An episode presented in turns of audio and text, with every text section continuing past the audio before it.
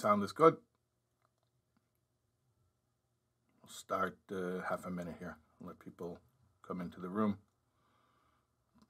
join the live stream. Good evening. Good evening. As people are entering, just wait for another 10 seconds, we'll get started. Okay. All right. Okay, good evening. Welcome to this uh, tribute to an extraordinary, unique, holy woman, the Rebbetzin Shterna Sara, the fifth Rebbetzin of Chabad. Her yahrzeit is coming up this Shabbos, Yud Gimel Shvat, 13th day of the month of Shvat, and um, I felt it was the right thing to speak about her and her amazing life. I'll tell you a little bit about how I came to be fascinated with Rebbetzin Shterna Sara. It was actually exactly seven years ago. Uh, I was reminded, actually, this Shabbos, this past Shabbos, I was in 770, the Shabbos before Yud Shvat, I was in 770, and a Bacher came over to me and said when he was a much younger Bacher, he was in London Yeshiva, and he remembers the Farbrengen that I came, and he remembers that it was Shnas Hakhel. Okay, every seven years there's a, a year of gathering, the year after the, the sabbatical year and uh, so this year is a is a Hakhel year. So he says, I remember it was seven years ago because when you came to London Yeshiva, it was also a Hakhel year. So I'm surprised you remember if I bring it from seven years ago.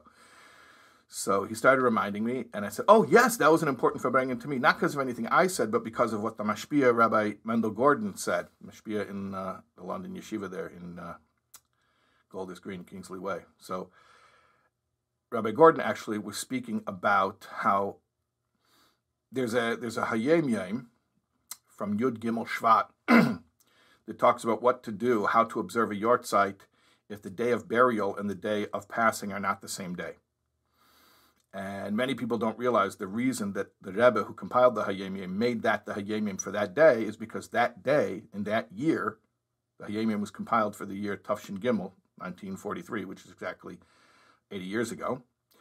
That year, Yud Gimel Shvat was the first yahrzeit of the Rebbetzin Shterna Sara, whose day of passing and whose day of burial were not the same day. And he told the fascinating, story behind that, why that happened. It has to do with the Frierdiker Rebbe being away, being out of town at the time. And that's a whole fascinating story, which we're going to tell tonight. We're going to tell that story. But Rabbi Gordon told that story. And a lot of what he told me, or told all of us at the Farbrengen, came from Zichroinais, memories that he had heard from an older chassid, a shliach who has since passed away, Rabbi David Edelman, who went on shlichus to Springfield, Massachusetts, way back in the 40s. He went already, um, he was sent by the Frierdiker Rebbe, but he was there in 1942 when the Rebbetzin Shterna Sara passed away, and he uh, remembered many of the details. So that's how I began my fascination with this story, and I began to look more and more into it. And everything I found at every turn was just more and more enthralling and, and captivating.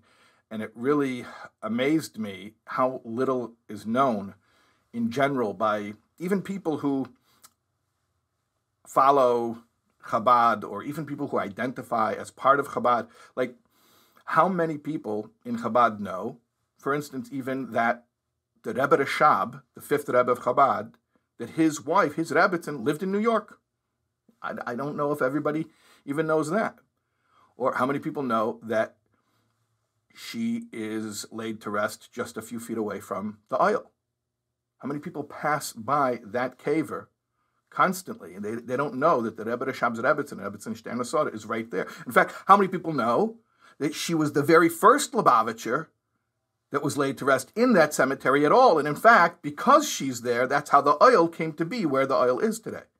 The fact that Cambria Heights became a place, out of all the places in the world, where tens of thousands of, of people come to pour out their hearts and to pray year after year, that's because originally she was the one who was laid to rest there, and that started that that should become the place. And eventually her son, the Frierdiker, was laid to rest there, and then after Toshin and Dalit, after Gimel Tammuz, that's where the Rebbe's Ohel is. So, how many people even know those basic things?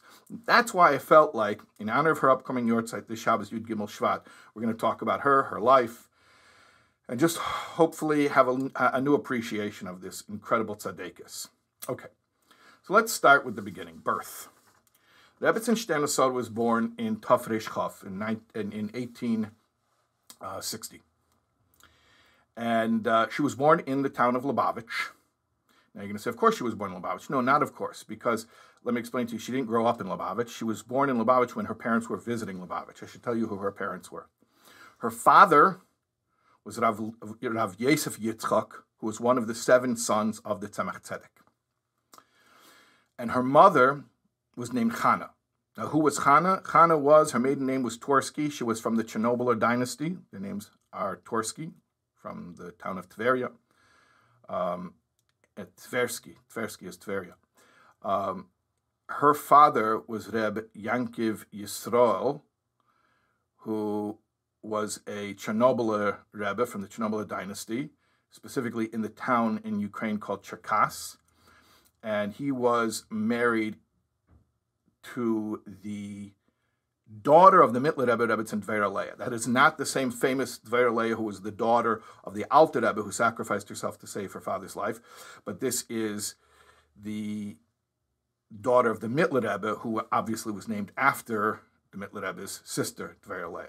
So the Mittler Rebbe's daughter, Dvera married a Tversky from the Chernobyl dynasty, Rebbe Yankiv Yisrael Machakas, and he in turn had a daughter, Chana, who married Rav Yosef Yitzchak, who was the son of the Tzemach Tzedek. Okay. So Rebbetzin Shterna Sara's parents lived in Cherkas. They lived by their, their uh, by Rav Yosef Yitzchak's father-in-law. And they were visiting Lubavitch to visit the Tzemach Tzedek. And that's when the Rebbetzin Shterna Sara was born. She was born in Lubavitch. Okay. They went back to Cherkas. That's where she was raised. Now, on another visit, when she was five years old, she was standing next to her first cousin, whose name was Shalom Doivber. And he was the same age. They were both five years old. And Shalom Doivber was the son of the seventh, the youngest son of the Tzemach Tzedek, Rav Shmuel, who eventually became the Rebbe Maharash. So little Shterna Sara, the daughter of Rav Yosef Yitzchak, and little Shalom Doivber, the son of Rav Shmuel, are standing next to each other. And their Zayda, their grandfather, the Tzemach Tzedek, who was Rebbe at that time, looks at the two and says, Chosen Kala. Now, people speak like that a lot. They make cute comments about cute little kids, Chosen Kala. But the Tzemach Tzedek was a Rebbe, and nothing he said was off the cuff. So immediately, the parents understood that this was a real deal. And they got together and they wrote up an engagement that in 10 years, this couple will be married. So there were five at the time. They would be married at 15. That was not an unusual. Un, that was not an unusual age to be married at the time. I'm talking about in the, in the 1860s, 1870s. So uh, 10 years henceforth, they will be married, and the, the location of the chasna will be where? Where would any good believing Jew write for the location for any event that's going to happen in 10 years? Of course, in Yerushalayim, Yerushalayim, with Mashiach. So they wrote it up that the chasana is going to be in Yerushalayim in 10 years. Unfortunately, Mashiach did not come. So then there was a whole discussion where are they going to have the chasana instead? Well, the chassan, the Rebbe Rashab, wanted very strongly that the chasana should be in Lubavitch, in the town of the Rebbes. The Kala's father, Rav Yosef Yitzchak, at this point, he was no longer living in Cherkas. He'd become a Rebbe of his own. In, the, in during those 10 years, the Tzemach Tzedek had passed away already. And the and Rav Yosef Yitzchok became a Rebbe in his own right in the town of Avruch. So they were living in Avruch now, and he wanted that the chasna should be in Avruch.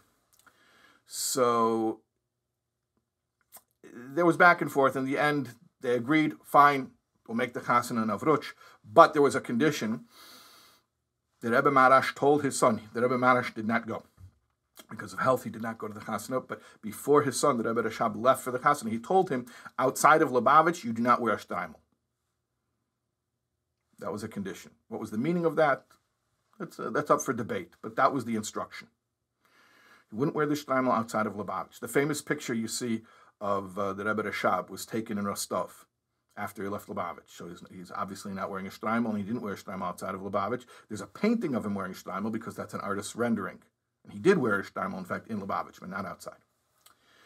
So the chasana was supposed to be Erev Shabbos. There was a whole debacle that happened when the Shver, Rav Yosef Yitzchok, put a shtreimel on the chosin, on the Rebbe Rashab, and the Rebbe Maharash's Gabbai, his, his attendant, saw it, took it right off, because the Rebbe said, the Rebbe Maharash said no shtreimel outside of Lubavitch for the Rebbe Rashab. And uh, there was a whole uh, conflict about it, and they almost called off the chasana. And it was Rebbe, Rebbetzin Sora who said, We're not calling this thing off. The Zayde, meaning the Tzemach Tzedek, is the one who made the Shidduch, it's going through. And therefore, it went through, and on Sunday they got married. Okay. After the chasana, they moved to Lubavitch. So the chasana was in Avruch, but then they lived in Lubavitch. It's interesting.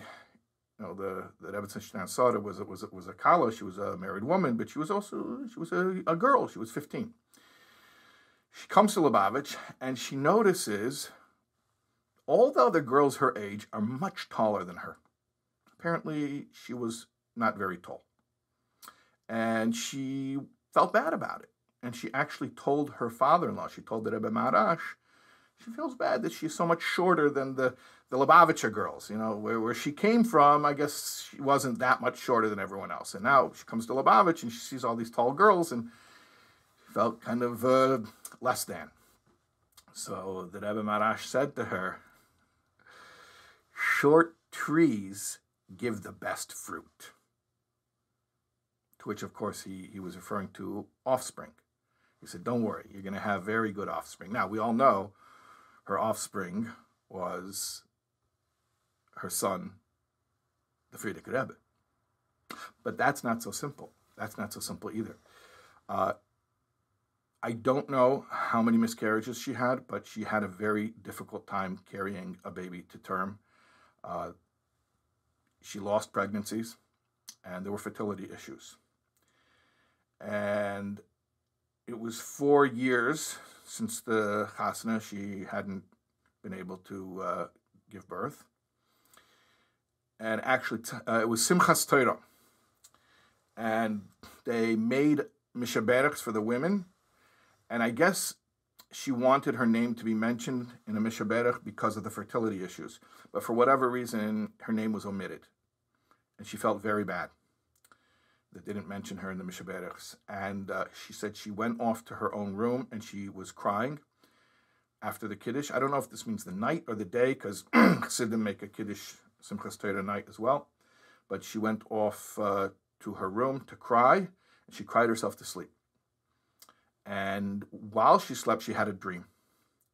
She saw a man come to her and say to her, You're going to have a child this year. But there are two conditions. The first condition is you can't tell anybody about this. The second is you have to give 18 rubles to tzedakah from your own money. So she, she agreed to that. And he went away. The, the man in the dream went away. But then he came right back with two other men and he repeated it. He said, two conditions. You can't tell anyone about this, and you have to give 18 rubles to tzedakah from your own money. You're going to have a child this year. And then the other two men in the dream agreed with what the first man had said, and then she woke up. She went to her husband, the Rebbe Rashab, and she told him the dream which is interesting that uh, apparently that's not called telling anybody. You know, Gufa, a wife tells her husband. So he said, fine, we're going to tell my father. So they told the Rebbe Maharash, which again it's not called telling anyone. You can tell your spouse, you can tell your Rebbe, right? Okay. So they told the Rebbe Maharash. The Rebbe Maharash was very interested in this, and he asked the Rebbetzin to explain again what was the dream. She told him every detail, and he was very serious. And he said, "The man that came to you in the dream was was my father, the Tzemach Tzedek, who had since passed away. And the other two men were my grandfather, the Mittler Rebbe, and my great grandfather, the Alter Rebbe." Okay.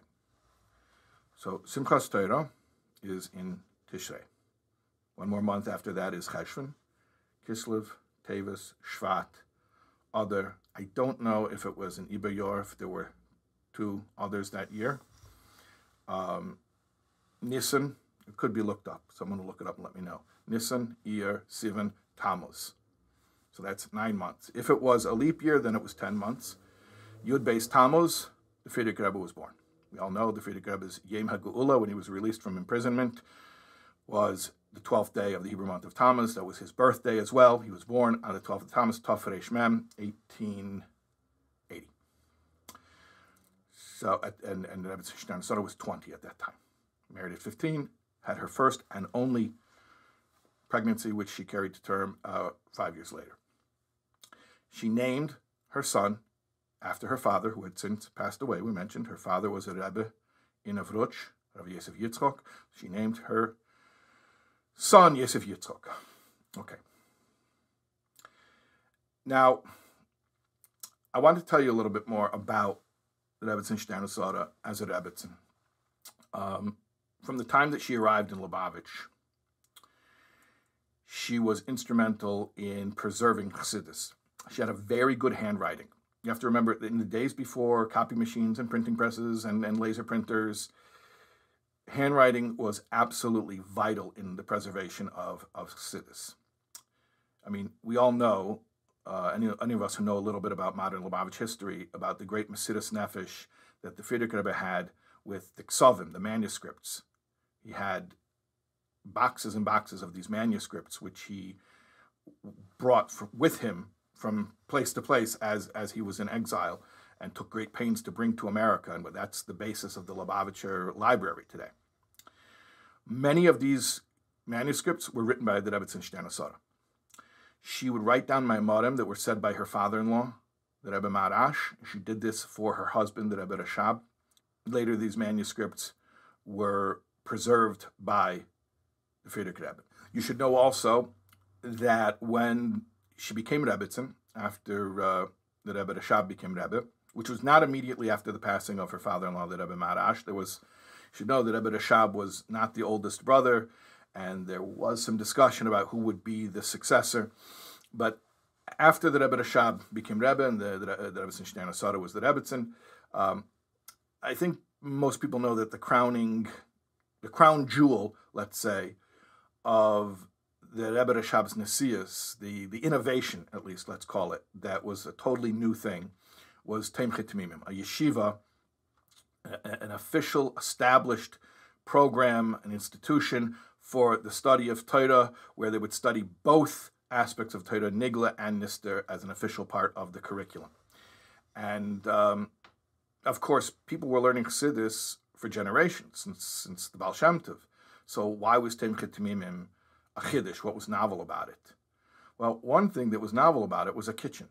You, you take that for granted, but people were always coming to Lubavitch to sit and learn and to soak in ruchnias, and that, that was just that was always done.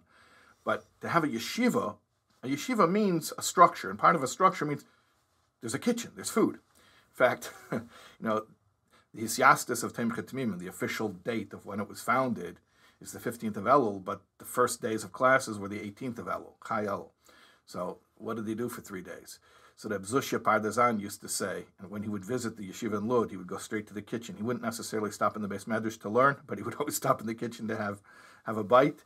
He would say, "What do you think the anniversary is? If they didn't start learning in Tomchei Tmimim until, until three days later, what, what then what's why is the anniversary uh, from before they started learning? What happened? When, what, what, what do you call it? They printed stationery? What no, they opened the kitchen.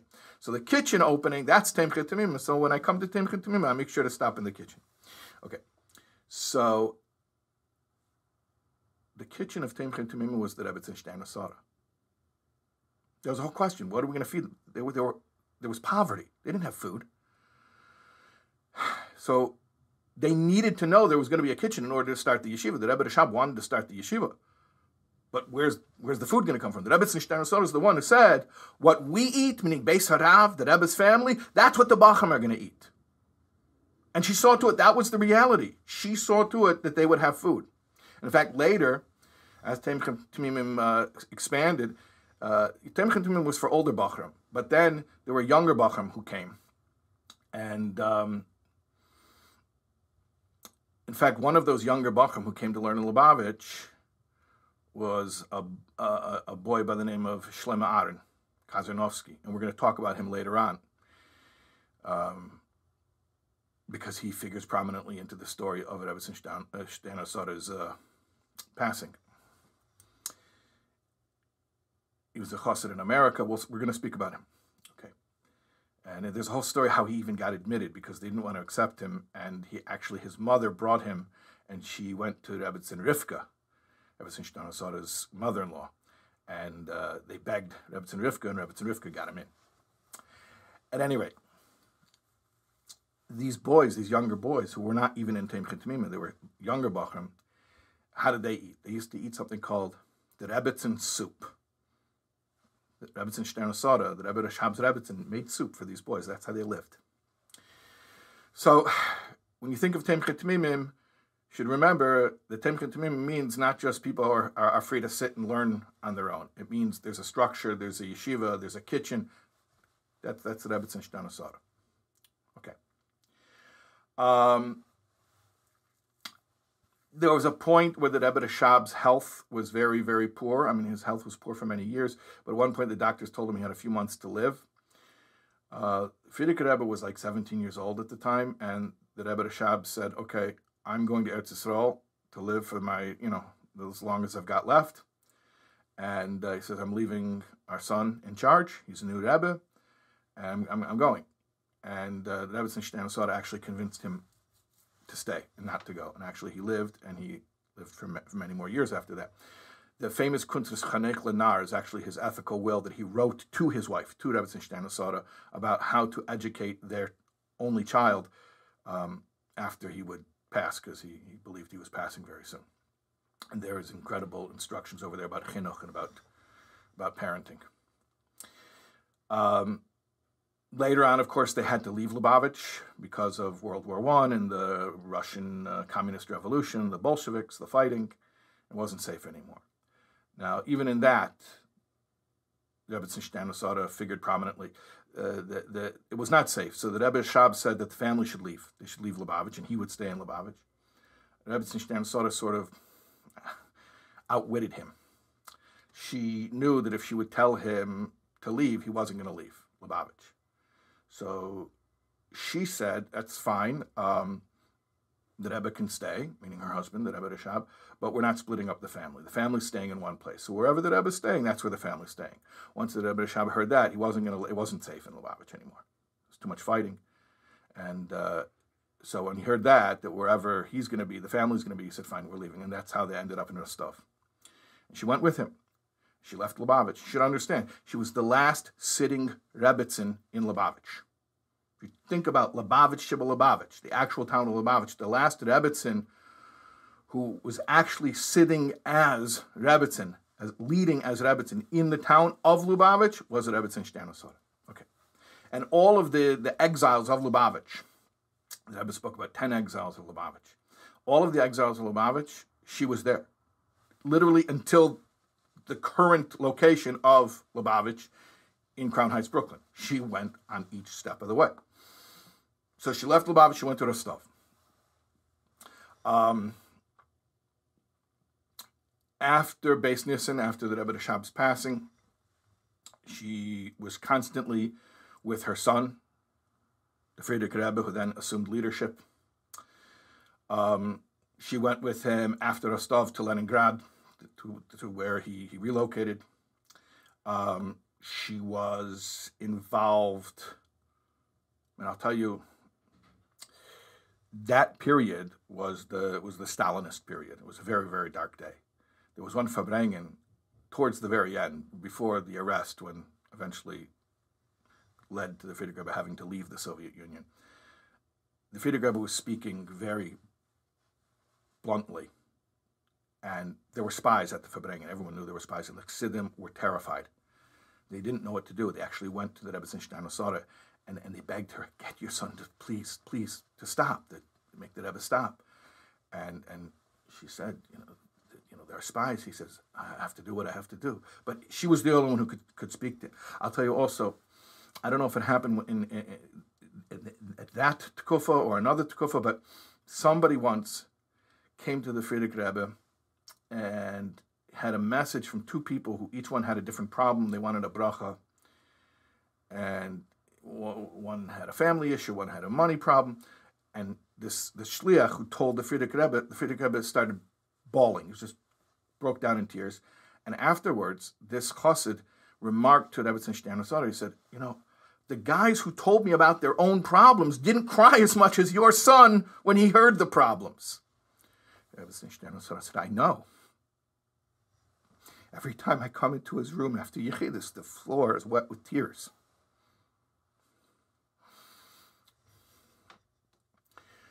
So um, she was with him. I'll tell you something also. Um, when they came to arrest him, she was there. And the Frierdiker writes something very remarkable. The, the two the two communist agents who came to arrest him were, were Jews, Lulav and, and, and Nachmanson, and they actually both came from Chassidishe families. And many people were confused during that time and unfortunately took the wrong path and um, they became tormentors of their own people. So they came in the middle of the night to arrest the Frierdiker Rebbe. Um, it's interesting. Rebbe sort of woke up. It was the middle of the night. She came out.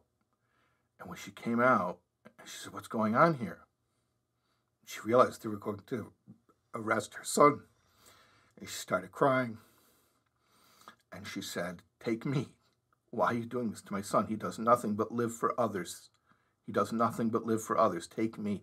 She wasn't joking. She understood who she was talking to. These were heartless communists. They would take her, they would take him, they would take everyone. Don't joke around with them. She said, Take me. Don't take my son. And the Frierdiker writes, actually, at that moment, he said that was the one moment he saw humanity in Nachmanson. He said Nachmanson, who was so, such a, just a, we have no words to describe the, the, the cruelty of the capacity that he filled for the communists. But at that moment, he said, when Rebbetzin Stern sort of came out and she was pleading for her son, the Frierdiker writes, he says, that was the moment I saw some humanity in Nachmanson. And he said to me, I'm sorry, I didn't mean to wake your mother. Please go quiet her, calm her down. And that was and after that he went back to his cruelty. Obviously, the Frierdiker did not stay in the Soviet Union, had to leave. We all know that. He went to Riga, she went with. Rabbi Stano was there at, at, at, every, at every juncture. Uh, after Riga, she went with him to Poland, Warsaw, Otvodsk. Um, the Bachim in Temchet Mimim, in Otvodsk, regularly interacted with with Rebbe Stano She was a she was a fixture there. She was just like in Temchet Mimim in Lubavitch, she was part of the yeshiva. So in Otvodsk, she was part of the yeshiva. There are many memories that the Bachram have of, of interacting with her and her taking an interest in their studies and their their their, their welfare. Um, she was there right until when the Nazis invaded Poland and there was the, the airstrikes, and we, we know the stories of the, the bombing of Warsaw. She was there. In fact, Rebbe Stern was was in a home of a chassid. That's where she stayed in Warsaw during the bombing and the, the planes are coming with the bombs. They were very scared that she was in a, in a dangerous house, and they wanted to move her to another house that was in another area in town that was supposed to be farther from where the bombs were going to fall. And the Chassidim were saying, Let, let's, let's go. Uh, sort of said, no, no, no, no, I'm not leaving this house. There's a Sefer Torah in this house, so this, this is a good place to be. This is a safe place because there's a Sefer Torah in this house. And she didn't leave, and the bombing came.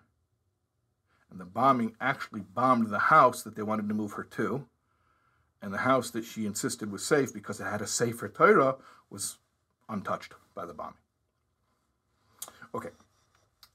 After the Frierdiker left Poland, he came to America, Tess Adar Tufshin, spring of 1940, she was with him. When he arrived, she was with him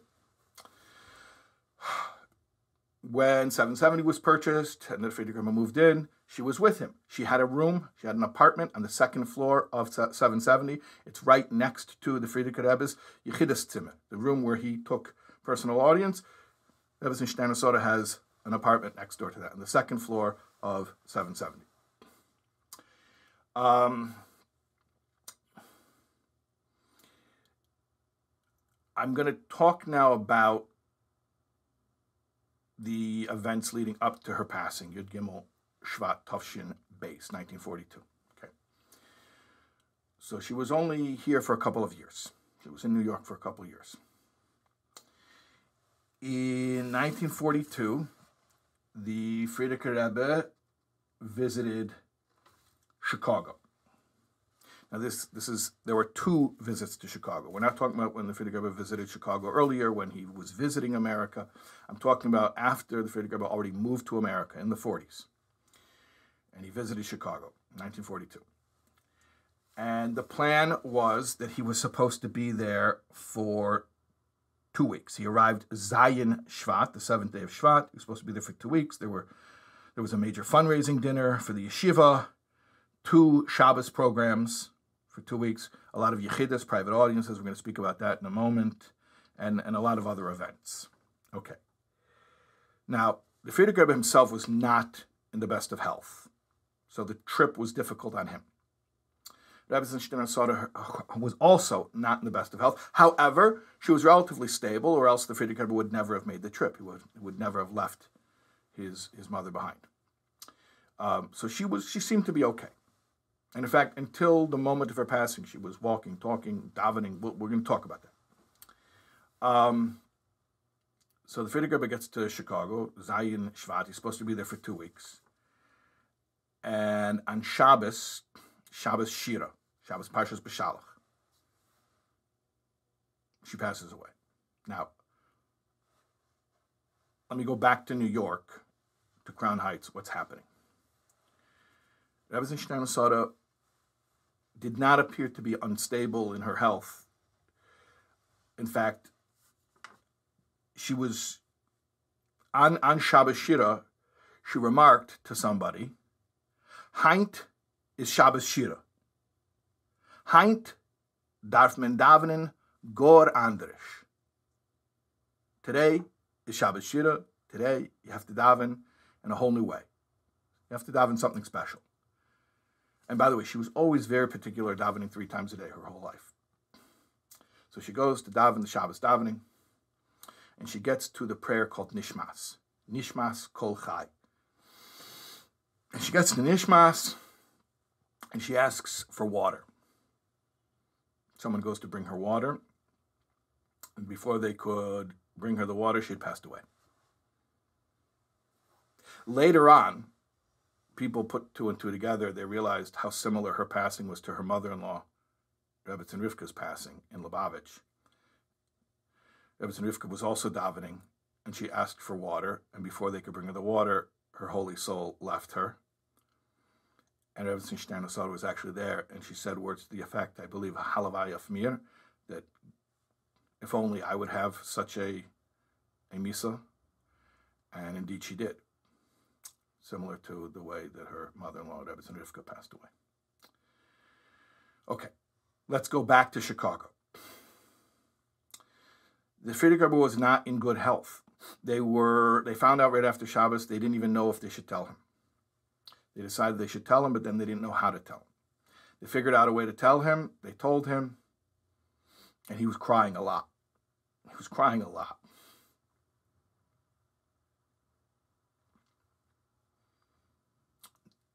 He didn't say this right then, he said it later. But I just want to tell you something that he said about his mother's passing. He said that in general, it's a sad thing when a Jew passes away, especially if it's a relative, and of course, a mother, and especially a mother of an only child. But the reason why I'm really crying is because she didn't get to live to see the complete redemption. This troubled the Frierdiker Rebbe. And his mother, who worked so hard to bring the redemption, did not get to live to see the redemption. I said, the Frierdiker mentioned that later. I'm not sure at what point, but okay, Motzei Shabbos, Shabbos Shira in Chicago. Frierdiker Rebbe is understandably uh, grief stricken. There's a halachic term for that. It's called an oinen, raw grief. And here's the incomprehensible part of the story. People had yechidus scheduled, personal audience. They didn't want to lose their opportunity. They started to beg the organizers of the trip that they should ask the Rebbe not to go back to New York right away. He should stay and have Yechidus with all the people who had who had signed up. Now, to me, it's unfathomable how they even thought that the Frierdiker would have the presence of mind to listen to, to listen to that. And we also, I guess, have to understand that travel wasn't like it like it is today. For many of these people, was their only opportunity. It was a once in a lifetime chance. But they, they asked that the Rebbe should be asked if he would be willing to stay. And after he finishes all of the Yechidus, then he'll go back. So they went and they asked the Frierdiker Rebbe if he's willing to do this. And what the Frierdiker Rebbe answered is absolutely, I, I don't have words. They asked the Frierdiker Rebbe, an Einen, in his state of raw grief, if he will stop, he will remain and and, and give yichidus, grant yichidus to everyone who who has signed up for it. So he answered, Since my father's passing, since Beis Nissen, when my father, the Rebbe Rashab, passed and I assumed leadership, ich hab gornit kein Dea auf sich. I have no personal opinion about myself. I don't have a say. It's not, not my call to make. Frierdiker said, What Chassidish Rabban will paskin is what I will do. And they, they got three Chassidish Rabban to paskin that the Frierdiker should remain and give, give Yechidus, which he did. And that Motzei Shabbos, as well as Sunday, he gave Yechidus. Afterwards, he got on the train. It was a train, it was not a plane. And he went back and did not reach New York until Monday. Chamisha Asa B'Shvat. It's the New Year for trees. The short trees give good fruit, the best fruit. I don't know if there's any meaning to that. It's just something that I thought of. But let's let's slow down here. Let's talk about what's happening back in Brooklyn. Let's go back to Brooklyn. The Rebbe had arrived, our Rebbe, in 1941. Chof Ches Sivan, summer 41. The Rebbe was already there. And the Rebbe from day one was managing everything, including this. Okay, let me explain. Um, there was a Lubavitcher Chelka, Lubavitcher section in a cemetery in Staten Island. I mean, I think since the 1860s, they couldn't have, in New York, you couldn't have cemeteries in Manhattan. So they were all in the boroughs. Um, so the cemetery was in Staten Island. It was called Bayside Acacia Cemetery. And all the Lubavitcher Yidden who the few that were here in America from the times before the Frierdiker Rebbe, that's where they were buried. They had Nusach Ari Yidden who, were, who came to America already in the times of the Rebbe Rashab and even, even earlier. So that's where they were all buried. In that time, in the 40s, there was no way to get to Staten Island except a boat. You had to take a boat, Staten Island Ferry. There was no way that Rebbe was going to allow that his Rebbe, the Frierdiker Rebbe, should be in a position where to visit his mother's kever, he should have to get on a boat. So the Rebbe told Rabbi Kazarnovsky, Shlomo uh, Kazarnovsky, who we spoke about earlier, who was one of those boys in Lubavitch who ate from the Rebbetzin soup. Now, he came to America before the Frierdiker Rebbe. He was a Rav in Bensonhurst and an Askan, a very important activist in establishing Lubavitch in America. He spoke English very, he was very well connected. So the Rebbe told Rebbe Kazarnovsky that we're going to find another place, not Staten Island. No, not there has to be somewhere you can drive from, from 770. And so they found Old Montefiore Cemetery. Rebbetzin Shterna Sara was the first Lubavitcher laid to rest in Old Montefiore Cemetery.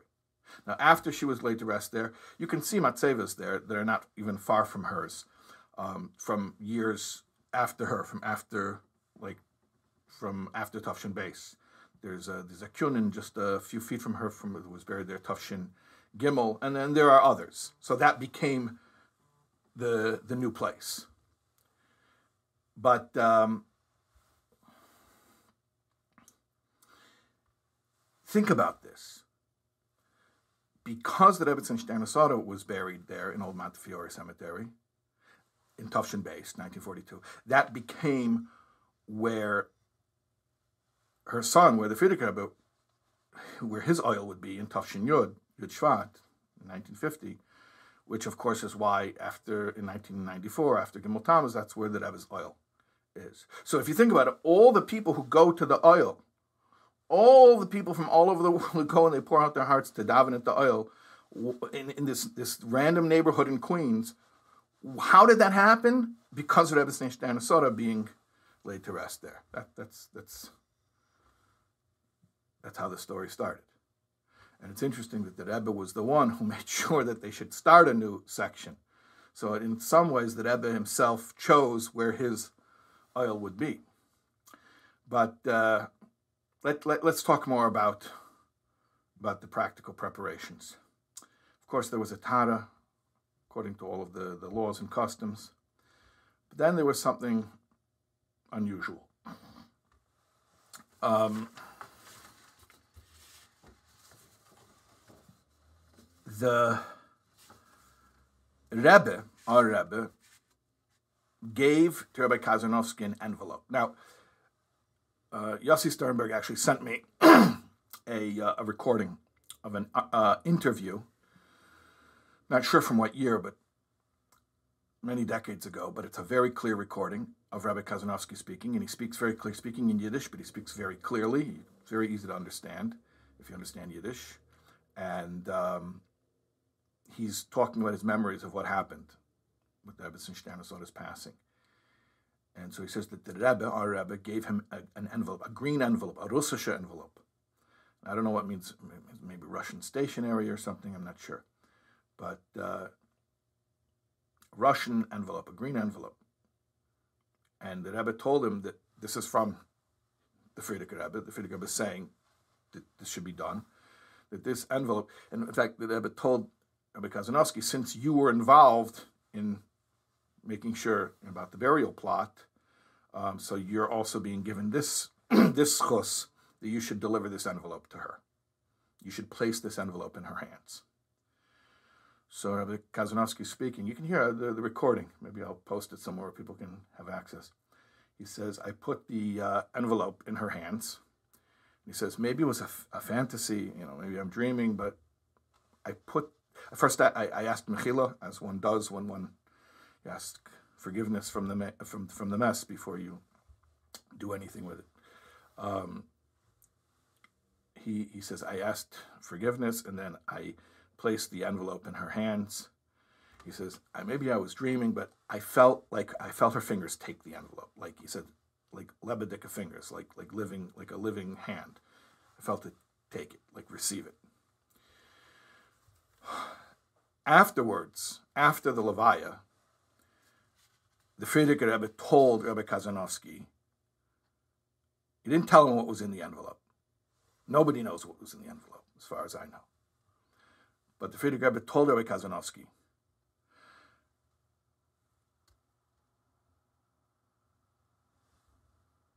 wenn man wollte gewusst, was dorten ist gewesen verschrieben, if anyone would know what was written there, meaning in, in that envelope, Voltman gehat far ihr goren an der derech eretz. And he said it just like that. You would have for her a whole new level of respect. What was written there, I don't know. But the Frierdiker Rebbe told Rebbe Kazarnovsky, who himself was the one who placed the envelope in Rebbetzin Shterna Sara's holy hands, that if you would know what was written in that envelope, you would have a whole new respect for her. Now, I don't know what was there, but what I do know is that that's something to take seriously. That the Frierdiker Rebbe told his chassid that there's something, I'm not going to tell you what it is, but if you would know it, you would have a whole new level of respect. And think about the level of respect that Rebbe Kazarnovsky had already for Rebbe Stanislaus. And yet he told him, whatever level of respect you have now, you would have a whole God and on the You'd have a whole new level of respect. So I think it behooves us to have a whole new level of respect for this holy woman. Now, the Frierdiker Rebbe was not well, as we mentioned. So he did not go to the Kvura, to the burial at Old Montefiore. He was at the Levaya. The Levaya was in front of 770. He went out for that. But when when the family needed to get the Frierdiker Rebbe to do things he didn't want to do, they would have Reb Shmuel Levitin paskin as a Rav. And so he paskined that Al Pi because of health reasons, the Frierdiker Rebbe is not allowed to attend the burial. So he did not attend the burial. He did not go to Queens. He just attended the Levaya in front of 770, the funeral procession. And in fact, he never, as far as we know, uh, went to Queens and went to his mother's kever. So it's interesting that the whole reason that her kever was chosen to be where it is is to make it close to close enough accessible to 770 but he didn't end up going there at all, which makes you think maybe there were other reasons as well. But who knows? Who can figure things out like that? It's not for us to really to know, but it's interesting to think about. But at any rate, here's what I want to tell you, and, and this to me is just mind blowing. The Frierdiker Rebbe did not visit. Now we're talking about from Tavshin base, Yud Gimel Shvat Tavshin base, until Yud Shvat Tavshin Yud, when when was the Histalkus of the Frierdiker Rebbe. So we're talking about eight years. Um, minus a few days. So he did not ever visit the grave, as far as anyone knows. But he sent, listen to this, pidyonis. You know what pidyonis are? What we call a pan, a pidyon nefesh. It's a very specific type of correspondence. And this, this is written in, in the memoirs of Rav Shneur Zalman Gurary. He writes about this. He saw this himself that the Frierdiker Rebbe would write the nusach of a pan like we write a pan of the Frierdiker Rebbe had a little bit different text that he used than what we have come to use. But, but my point I'm trying to bring out here is it was the it was the formula that a chassid writes to a rebbe when a chassid goes to do hishtachos, goes to prostrate at the grave of, of, of a tzaddik, of a rebbe. And he would write that text regularly. How often? I don't know the number of times, but it was it was. It, I think uh, Rabbi writes flecht. He used to do it. Like it was a thing that it was more than once. It wasn't just a one-time thing. He used to do this, and he would send the pidyanis. He would send these letters with Rav Shmuel, with uh, Rabbi Levitin, and he would read them at Rebbetzin Shterna Sara's kever. Now, I'm just saying some commentary. Baruch Hashem, I noticed that there's a lot of activity by the Rebbetzin Kever. Um, see wedding invitations there and all types of activity. People go there. Uh, also, Rebbetzin Chana, who's a little bit further down, but also close by. It would be, I think, and I'm just thinking out loud, and, and who am I? But the Frierdiker Rebbe sent pidyones. I'm not telling you there's a new minute to write a pidyon to a Rebbetzin, although that itself is just something I think at least to spend a, mo- a moment to be mizbein, just the the wonder of that. Um, but you should know that Rebbetzin Shterna Sara, her kever is just a few feet away from the Ohel it's actually right next to Rebbetzin Chayamushka. She's right next to Rebbetzin Chayamushka. And the Frierdiker Rebbe sent Pidyanis there. So it might be a place to start to think, to, to stop, say Kapitel Tehillim. It might be. Um, and speaking of the Rebbetzin Chayamushka and Rebbetzin Shterna I'll tell you one more interesting thing. You know the famous picture of the candlesticks? The Rebbetzin Chayamushka's candlesticks, those regal elegant, simple candlesticks that the Rebbe Chaya Mushka lit with. When did she start lighting those, and how did she get them? She got them after 1942. They were the Rebbetzin Shterna Sara's candlesticks. Apparently, Rebbetzin uh, Chaim had, had other candlesticks also in the house, so maybe those are what she used before that. But she received those and that's what she lit with. And furthermore, I will tell you that after Chof Shvat, after the Histalkus of the Rebbe and Chaya Mushka, when the Rebbe lit Shabbos candles, the Rebbe started lighting Shabbos candles after the Histalkus of the Rebbetzin.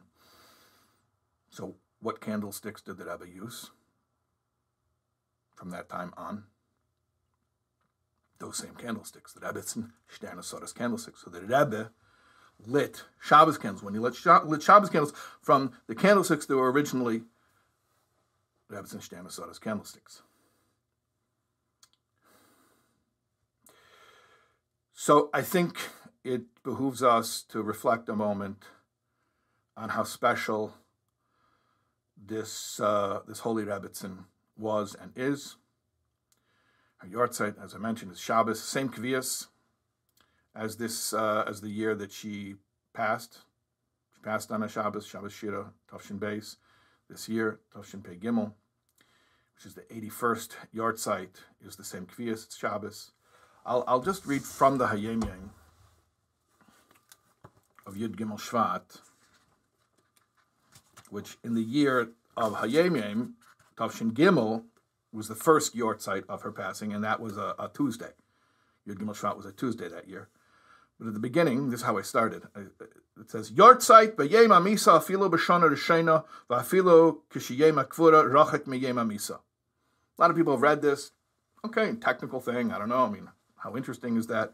That a yahrzeit is on the day of passing, even the first year, the first anniversary, and even if the day of burial is rachik. Rachik means not just pushed off by one day, because she remember she her stalkus was Shabbos. So, anyways, it wasn't going to be Shabbos. It would have been the next day, but it was pushed off an extra day until Monday. You read this Hayom Yom, okay, fine, technical thing. Uh, I guess that's our minhag. How often does it come up? But if you know what's behind it, what, what was the Rebbe writing? The Rebbe was writing on the first yahrzeit of his Rebbe's mother, something that refers to the selflessness of his Rebbe.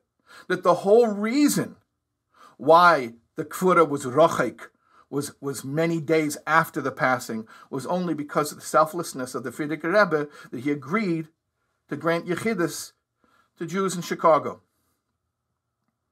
Otherwise, it wouldn't have been pushed off until Monday. So you read a word like that, it seems so, seems so technical, seems dry. How applicable is it? How relevant? I guess it's applicable, but how, to how many people, how many situations is it applicable? So is it really relevant to me? It's very relevant to you that you should know what a Rebbe is. That a Rebbe is someone who has no opinion of himself. He is,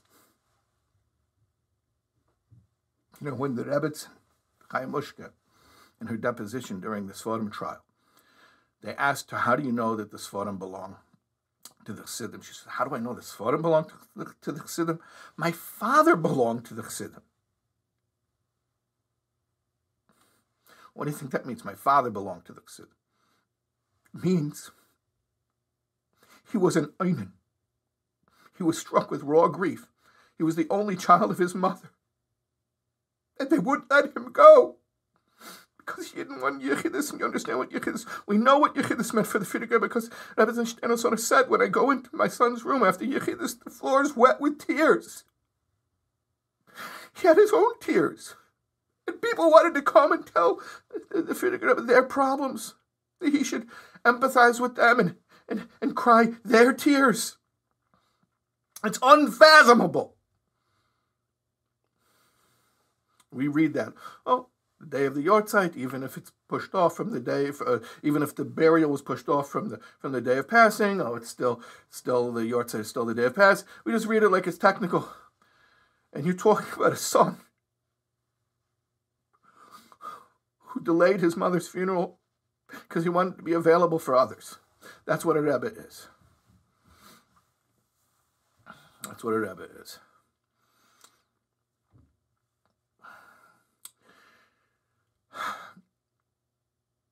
And it's very sad, like the Frierdiker said, that she did not live to see the cool.